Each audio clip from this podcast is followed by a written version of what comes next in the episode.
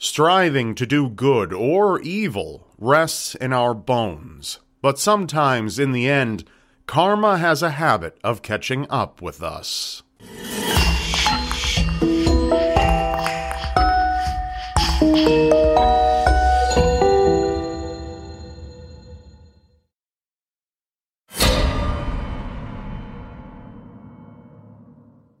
It's one thing to show bravery and strength in the face of war, but it's something entirely different to tempt fate, especially when you and your men are surrounded. General John Sedgwick was leading a troop of men in the Battle of Spotsylvania Court House during the American Civil War. Confederate snipers were surrounding the area, occasionally shooting at Sedgwick's men.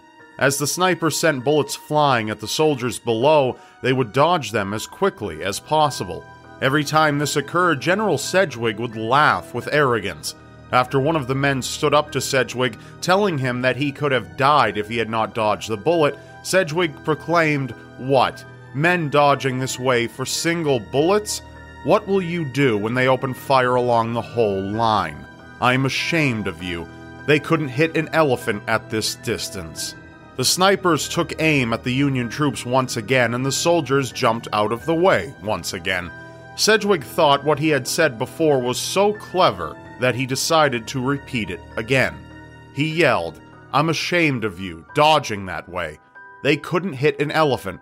General John Sedgwick was unable to finish his sentence, as a sniper had shot him directly under his left eye, killing him instantly.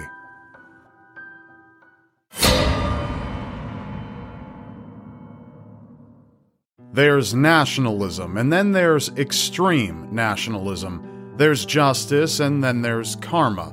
And sometimes karma is, thankfully, more eye opening in positive ways than negative ones. Roughly one fifth of Hungarians have been shown to hold anti Semitic views, believing that Jewish people ruin their country.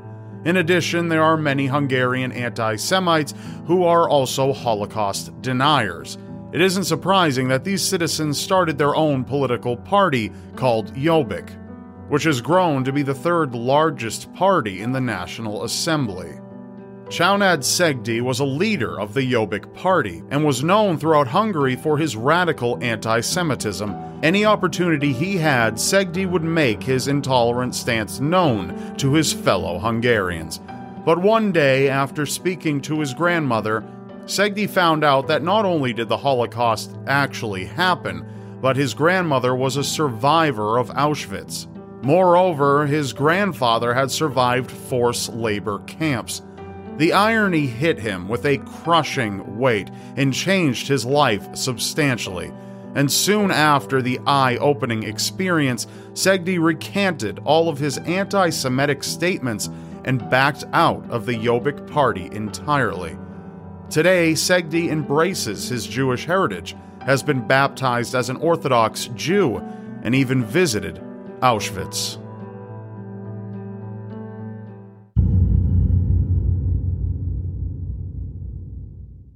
Ice hockey is undoubtedly one of the most dangerous sports, and although players are covered in protective padding, they can still receive critical injuries. However, it is all the more painful when fans add insult to injury. Steve Sullivan was a hockey player for the Chicago Blackhawks. He had already been knocked around during the entire game against the Colorado Avalanches, but wasn't prepared to be whacked in the face by an opposing hockey stick. The high stick hit him on the bridge of his nose, causing some serious bleeding. He additionally received 12 stitches post game. As Sullivan skated over to the bench, he was abruptly stopped by a hysterical fan on the other side of the glass, who was laughing and heckling him about his injury.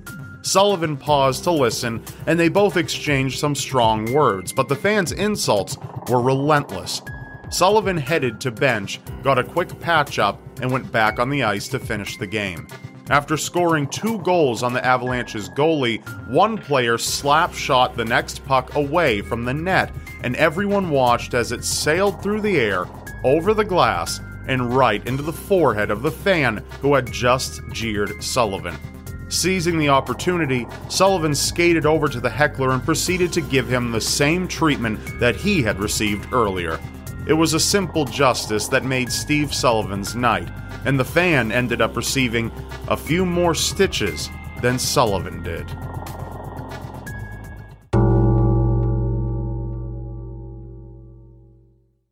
We come across signs in our lives that we should heed, both metaphorical and literal. Sometimes these signs are there to save us a little bit of grief or even our very own lives. Tyler Myers decided to join the game of stealing stop signs around his hometown of Norwalk, Ohio. He intended to sell these stolen stop signs and also keep some for himself and had no concern for the possible dangers that removing these signs would pose to others. He just wanted to do what he wanted to do. But Tyler would later have to deal with the consequences of disregarding the importance of these stop signs.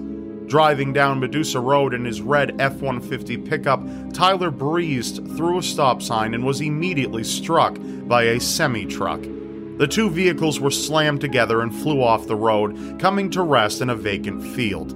The driver of the tractor trailer was medevaced to a hospital in Toledo with serious but non life threatening injuries.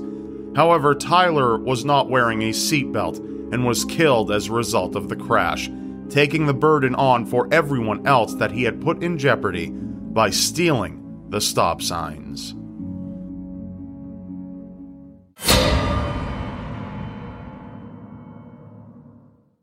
Brenda Sue Schaefer had gotten herself into a relationship with a man named Mel Ignatow. But after reluctantly accepting his proposal, Mel's true personality began to show. Starting out as a kind and affectionate boyfriend, he gradually turned into an abusive monster leading up to their engagement. Mel would demand sex from Brenda, constantly complaining that she never fulfilled his every sexual need. Brenda, with encouragement from her family, was planning to leave Mel, but Mel knew what she was planning. So he started making strategies of his own with his ex girlfriend.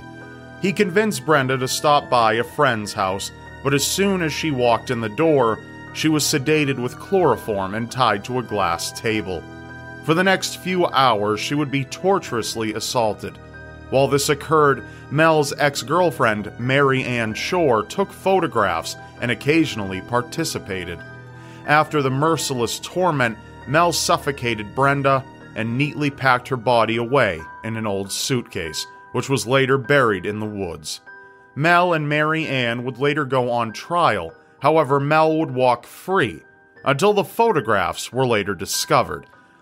Unfortunately, he was never able to be tried for the murder a second time due to the laws of double jeopardy, and he therefore walked free again.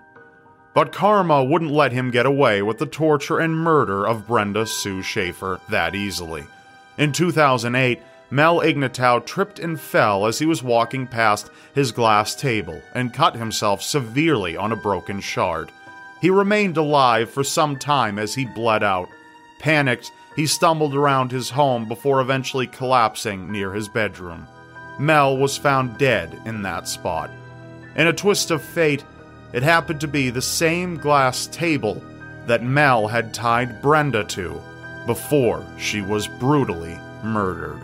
That's all for now. Remember, you may not believe it, but anything is possible in a world so seriously strange. If you'd like to learn more dark and disturbing topics, be sure to follow my Facebook fan page because you won't want to miss what's next. And I'll see you next time.